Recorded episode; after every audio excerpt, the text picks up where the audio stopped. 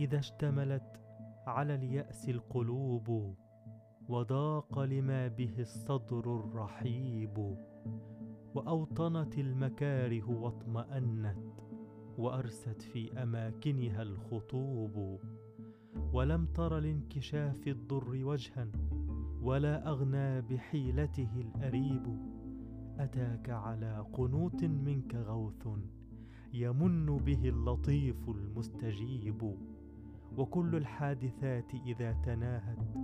فموصول بها فرج قريب.